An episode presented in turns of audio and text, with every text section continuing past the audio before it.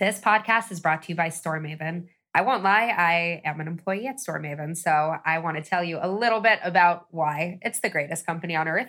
If you're interested in growing your app in any way, organically, paid, both, we have tools to help you do it, whether it's optimizing your creatives, measuring the success and the effect of different efforts that you're taking, or just telling you what people look for in an app. We're here to help you do it.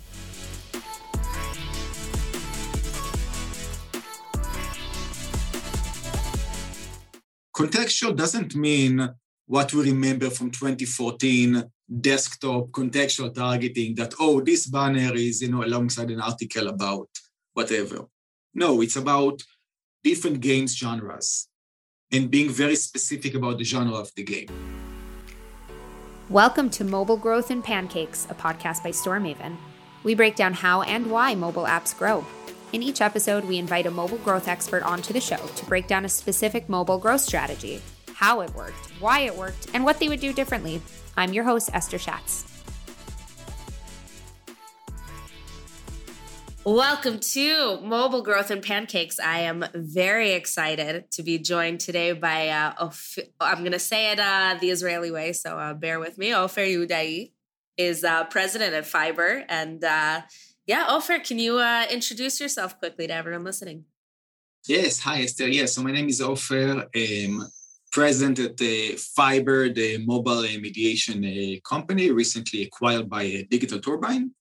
Uh, spent the last 10 years in the Bay Area and the last 15 years, if you can believe it, in mobile advertising. I'm also the co-founder of Inneractive that Fyber acquired that I think was one of the very first companies to do in-game advertising on Nokia devices. And that's pretty much gives away my age. it's uh it's uh crazy to think that mobile advertising has been around for 15 years. It's uh unbelievable. Yes. Yeah, hard to hear out loud. So you basically you've been in since the beginning. Um, and i'd uh, you know i think uh, one of the one of the questions i have to ask obviously a lot has changed because i'd imagine you're not overly focused on nokia devices today. What do you think is kind of the uh, the biggest shift between how you're looking at mobile adverti- in-app mobile advertising today versus what you were doing 15 years ago? Oh wow. Um, you know i think one of the biggest changes and if we look at the context of 10 years for a second, uh, 10 years ago, uh, I remember visiting Mobile World Congress in, in Barcelona, right? And people asked, when will brands like the brand advertising will jump and come to mobile? And every year it was like, this is the year of mobile advertising. Now it's the year where we'll see brands finally coming to mobile. Uh, we still have this vision and this dream of brands coming to mobile, and it's you know it's every year it's getting better and better. Uh, but nevertheless, what we see right now is most advertisers, most marketers are very much ROAS driven. And we all ask ourselves, how can we get the best results? It's getting even more uh, lighted up now with iOS 14.5. Uh, depending when this will be broadcasted, you know, before or after. I think it's coming on Monday, so it's uh it's probably going to be after. We're coming to you from uh from the past. Yeah, it's about to drop. So now that we have iOS 14.5 and IDFA went away, you know, brings up more and more questions. How do you balance privacy and performance and measurability? Because that's that's why we are here. And those questions are very interesting for me. So let's uh I mean let's let's let's go straight to it because we're talking about a shift that uh I mean it's it's the at least uh, since I haven't been in for 15 years, but in the let's say eight years since I've been in the space, I think the IDFA deprecation is probably the the bigger change that I can think of that's that's happened lately and a huge revolution. And I mean, making the move from user level ROAS real time data to understanding what to do how do you even how do you even begin to tackle the idea of creating value and, and structuring efforts in a way where you're making sure that you're not use, losing retention? Because i think with mobile the big challenge is you know you don't have that immediacy. The download usually is free. The first login to the app isn't isn't necessarily the conversion that you're optimizing for. So how are you even structuring that mental side of okay we're about to begin in a world where we don't have this user level data how do we look at ad structures how do we look at success in our in our efforts yeah So first I start by reminding myself that user acquisition is not going away. Like the notion of, oh, so maybe I should shift my budgets from iOS to Android. I mean, those were like some of the preliminary uh, thoughts when this was announced, okay? User acquisition is key for every business. So, so with that in mind, then you're asking, so what do we do? What are the alternatives? So we will have some user level targeting for opted in traffic. I personally think that those numbers will be very, very low, but very soon we'll see exactly where they land. But for some traffic where you do get consent and you do get the IDFA, you can use some of the data and maybe uh, extrapolate from it. But for the vast majority of traffic without IDFA, I think we need to start employing a more of a contextual view to targeting. And contextual doesn't mean what we remember from 2014 desktop contextual targeting that, oh, this banner is, you know, alongside an article about whatever. No, it's about um, different games genres and being very specific about the genre of the game. You know, I see more and more marketers cataloging the, the, games and the apps in a very granular way. So the marketers cataloging, you know, games and apps in a very granular way that allows you to better target against other games or other apps. So, for instance, if I look at hyper casual, which is one of those areas when you say, "Oh, what will happen to hyper casual?"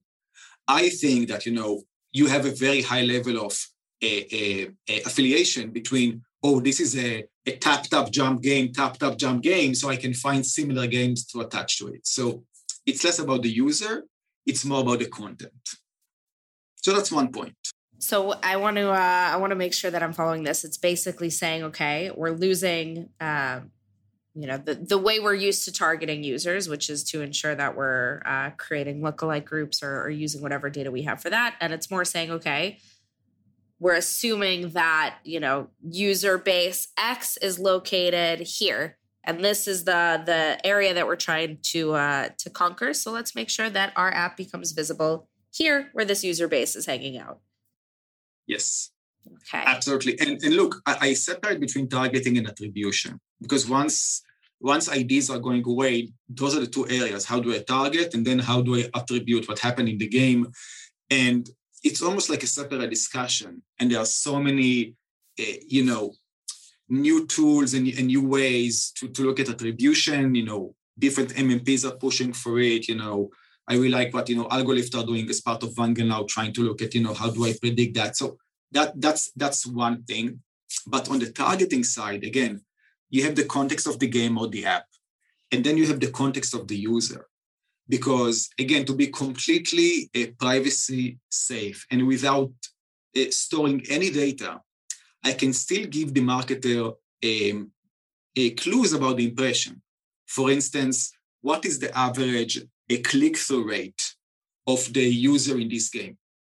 Nothing ID, nothing identifiable here, but you know, this user tend to click and engage with rewarded video.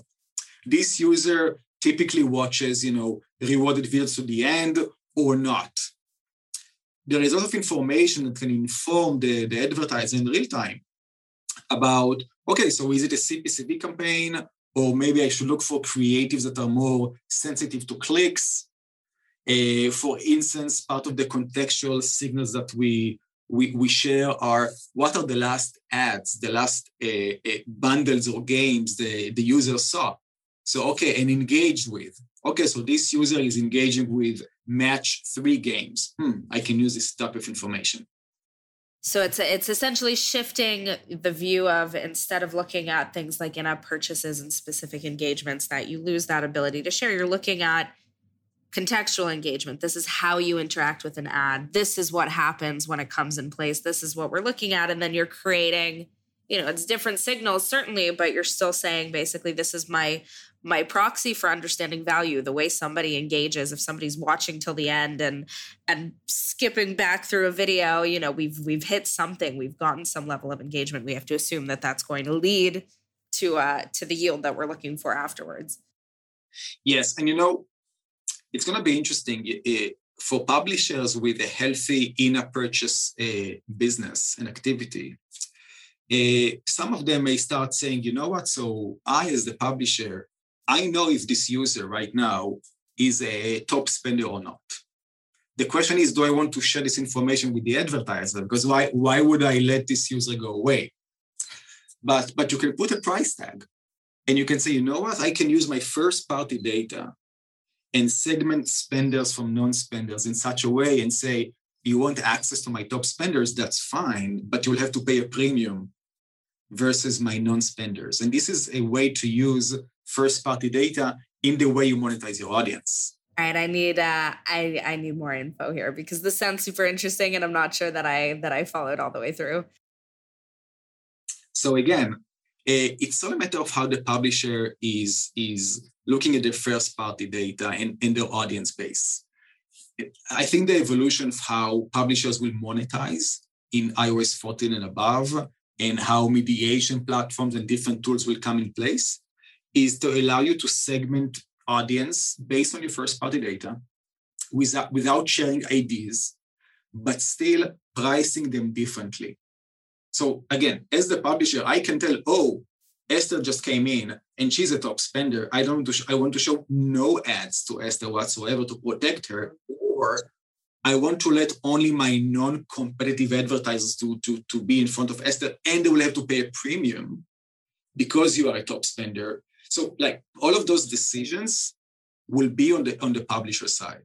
That's super interesting. No, I like that. So basically what you're saying is, you know, I can't control my targeting necessarily, but I can expose who my users are. I, I can control who my users are exposed to. And I decide, you know, I know who my whales are. I know who my casual players are. I basically decide what am I willing to share at what price and, uh, you know, kind of play. Interesting. I haven't, uh, that's actually, I think, the first, I've been talking about IDFA a lot and uh, pretty sure that's the first time I'm, I'm hitting this. And I, uh, super, super interesting. Thank you.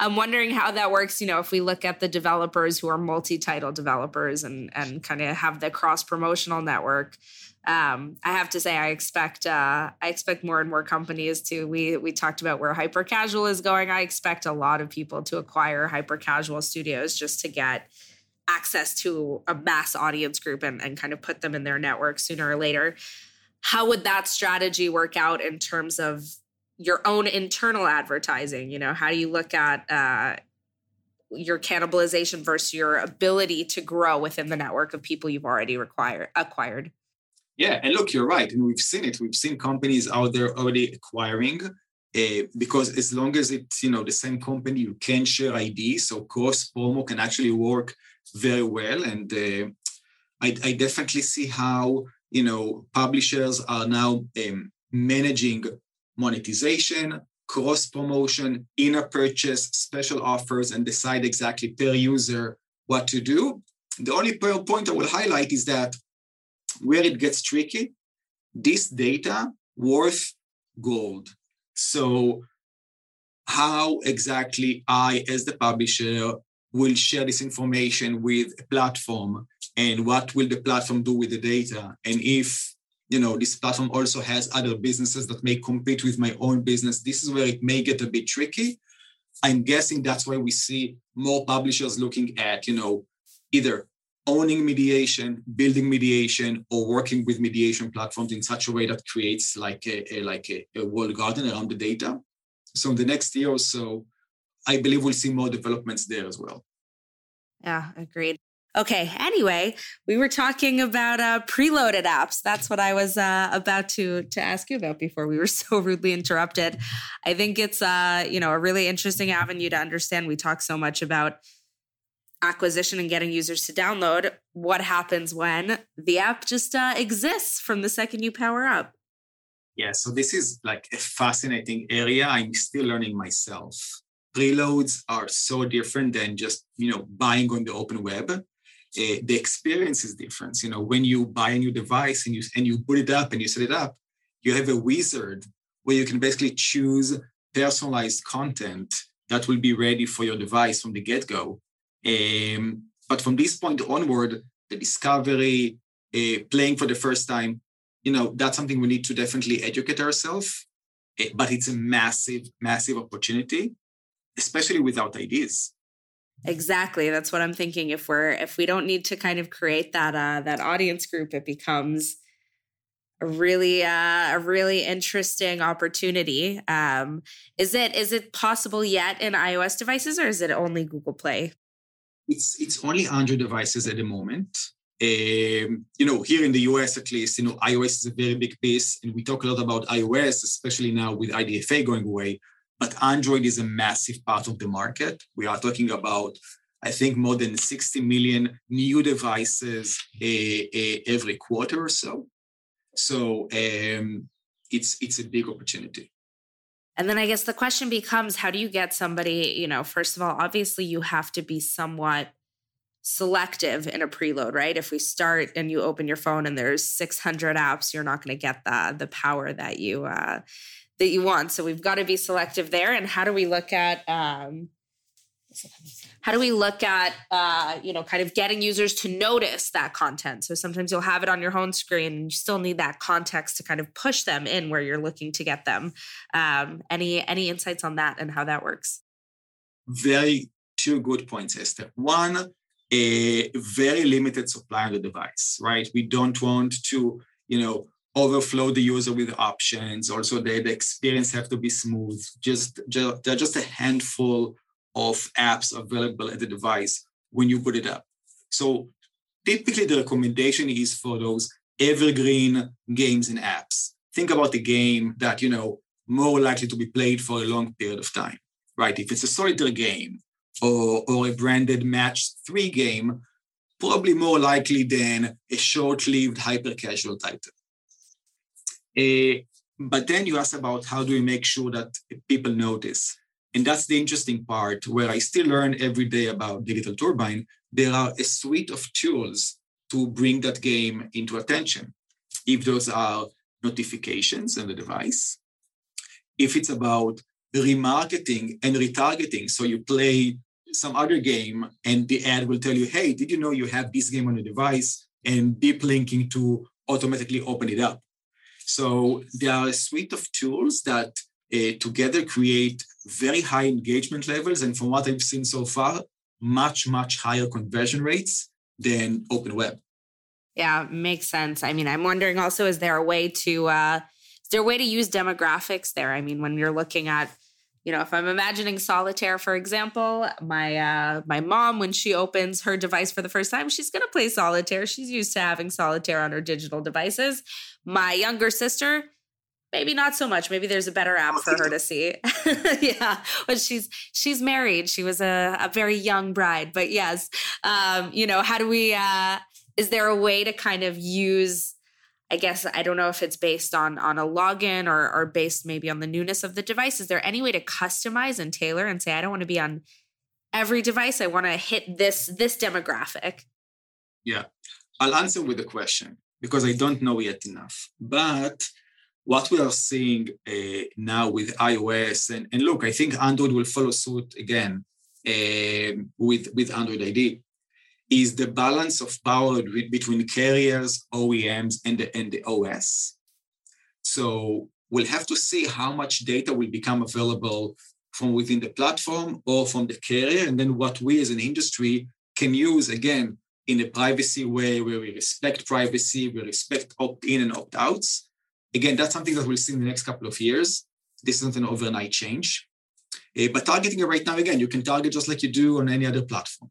Yeah, yeah. Okay, that makes a lot of sense. And I mean, I think it's uh it would be uh, unrealistic to not stay flexible because I totally agree. Apple and Google don't uh they're not too far behind each other. Yeah, one makes one change, the other one's coming uh within the next uh the next year or so to make sure that they're uh that they're on the ball as well. I tell you what, Esther, one point to remember, we talk about preloading, you know, what's really unique is, is the scale. Because for the for the right advertiser, you can basically put yourself on literally millions of devices very, very fast. Like you are there, you are on the device. And it's very hard to replicate that scale when you buy open web, when you buy a network. I mean, you can, it's a matter of money, but here uh, the math works very well that you can just preload on millions of devices. You can target the devices that you want, the regions that you want, um, and and you have huge audience. That's quite remarkable. Crazy scale, crazy scale. Yeah. And how do you, uh, you know, I guess uh, the question is your success metric has to change, right? What's the KPI you're looking at to understand if you've had the right success in a in a native app implementation? Yeah, also I, I would say you know it it does change from a advertiser to advertiser. We do recommend to have a slightly wider attribution window than you know just when you buy open web and there is a, there is a view through of, of like of like a day or not. Here, from the moment the device was shipped and booted for the first time, we should expect more than seven days, right, until the user may open the, the game or the app for the first time. So that's the only recommendation. But from this point, the KPIs are the same. The, the KPIs, whatever you have a, day, a, a, a ROAS target or, or, or kind of a CPA. Retention, engagement. Yeah, everything comes down to. Yes, it's the same audience. All right, I'm going to make you uh, be a be a fortune teller for a minute. We uh, we sync back this time one year from now. What do you think? Uh, what do you think performance marketing looks like for mobile advertisers? I think uh, we will see. We'll be here in a year from now. We will laugh about the you know a third quarter of 2021 how people freaked out after the, the launch and how it did recover in Q4 and how Q1 is is is much stronger. So I do see this in this wide U shape from starting, you know, now when iOS went away until we recover. And we'll probably also talk about all the new channels that the performance marketers adapted. If it's influencers, if it's preloading, just the media mix will change. Totally agree. Totally agree. Because the second you uh you know, you've had, I think, performance marketing, the networks that have been successful until now have benefited off that immediacy, that real tangible ROI. And now we give such an interesting, an interesting case to the alternative channels that you felt like measurement wasn't as immediate, it wasn't as as solid as before. But you've missed, you know, many, many developers, I think, have missed massive markets because they've they've been so reluctant to lose that granular piece of data. And now you're giving you know that that same chance you can discover all of a sudden there's networks that are performing much better for you you just have to be able to analyze it in a more aggregative way instead of you know incrementality instead of that immediacy and that user by user feedback you were looking for before. Absolutely. To that point i think um, you know a, aso will be a big part of it. And you see also a part of uh, ios 14.5 more placements in in the search page and the recommendation page are now being, you know you can trade. So that would be a big part as well yeah i think one of the things that we're also um, you know we've always seen the connection between paid and organic um, you know on the aso side the more you spend the more your rankings tend to uh, benefit and the more you're improving. And i think now when we're looking at you know you tend to acquire much more broadly or acquiring a different set of users the connection between those two pathways becomes even more important. And understanding that pure impact not just what you've been looking at until now which is I'm I'm in my Facebook dashboard and I'm looking at my ROAS per ad you you've got to start to kind of force yourself into true performance holistic performance behavior um, which is I think awesome because now you're getting in a way more accurate even if you're losing that level of granularity mm-hmm. absolutely uh, we talked before about measurements and attributions. You know, to your point, how do we measure? I, I, can see how we are moving into more and more incrementality testing because we won't be able to, to point to a specific user, but I just open a new channel, just introduce some more ASO. What does it mean for me? How can I see the impact on, on my business throughout incrementality? A year from now, also a big part. So now you're uh, you're committed to coming back a year from now, so we can uh, so we can assess how uh, how accurate how accurate you went. Um, amazing. Before we move on to, we have a quick fire round where you're going to have to answer questions very quickly. But before we move on to there, you know, is there anything else that you think is really important to be said as we're at the cusp of this this massive change that's coming into our industry? Yeah. So you know, I, am also intrigued about the global expansion and like how different markets operate. Uh, we talk a lot, a lot about North America, but you know, Latam and APAC are those markets in 2020 grew like crazy. And and I also think user acquisition strategies obviously must be localized. So, you know, again, a year from now, I would love to see also how we adapt and are successful also in, in, in those markets, both on the monetization side to fuel the business and of course user acquisition. That's that's very interesting. Definitely agreed. All right. Are you ready for quick fire? No, but let's do it. it's not, it's not so bad, I promise. Um, all right. If you could give one tip to an aspiring growth marketer, what would it be? Become good friends with the CEO and make sure you have some uh, side budgets for a rainy day. I like it. Um, your favorite resource on uh, mobile growth? Uh, MDM, Mobile Dev Memo. Love it. The best. Um, who is, uh, I guess, uh, in California, you're you're you're catching up on your vaccine rollout, so you're about to be able to go out to lunch again and meet people. Who in the industry is the person you'd wo- most uh, want to take to lunch and why? That's I have so many people I want to meet. I want to meet my team. I haven't seen my team for such a long time. True, uh, true. wow, giving out one name. This is this is too hard. Pass. I wanna I wanna create a little drama in your day to day. Who can we piss off the most that you didn't uh, that you didn't put them uh, put them first? I, I you know what I'll, I'll have a drink with uh, Adam Foroughi congrats him on uh, taking AppLovin public. That has been an amazing journey. This guy started small, raised just a bit of money, and against all odds, built a remarkable company. Incredible. And, you know, he deserves a drink and a dinner, and I just miss the guy yeah i feel like he should he should maybe treat you because uh he's he's had a good quarter but yeah agreed. Um okay the most important question. Are you ready? What is your favorite type of pancake? I'm not a pancake guy no. but uh, i'm yeah i know. Look my my wife and kids i mean we always have that debate but uh, no, but I will do a Nutella banana pancake if I would be a pancake guy, for sure. That's uh, it's it's correct. Objectively, it's correct. so, I'll. Uh, I mean, I I can't accept that you're not a pancake guy, but I can accept your answer is good. Um, oh, fair. where can people find you if they want to hear more? Uh, you know, kind of see what you're up to, stalk your uh, professional life. Uh, hit me up on LinkedIn. I have a very catchy name, Ofer Yehudai. Good luck with that. uh, just Google Fyber and Ofer. Uh, and, and, and if you are here in the Bay Area, I'm vaccinated. Would love to get back to normality and meet.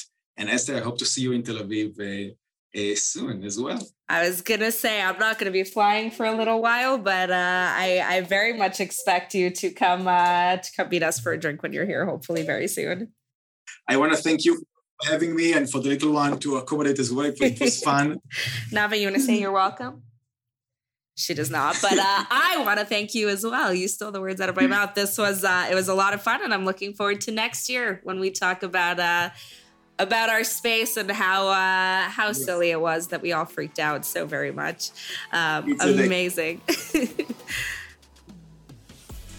and that was mobile growth and pancakes. To find out more about StoreMaven and how we can improve App Store performance, visit storemaven.com. And then make sure to search for mobile growth and pancakes in Apple Podcasts, Spotify, and Google Podcasts, or anywhere else podcasts are found, and click subscribe so you don't miss any future episodes. On behalf of the team here at StoreMaven, Thanks for listening.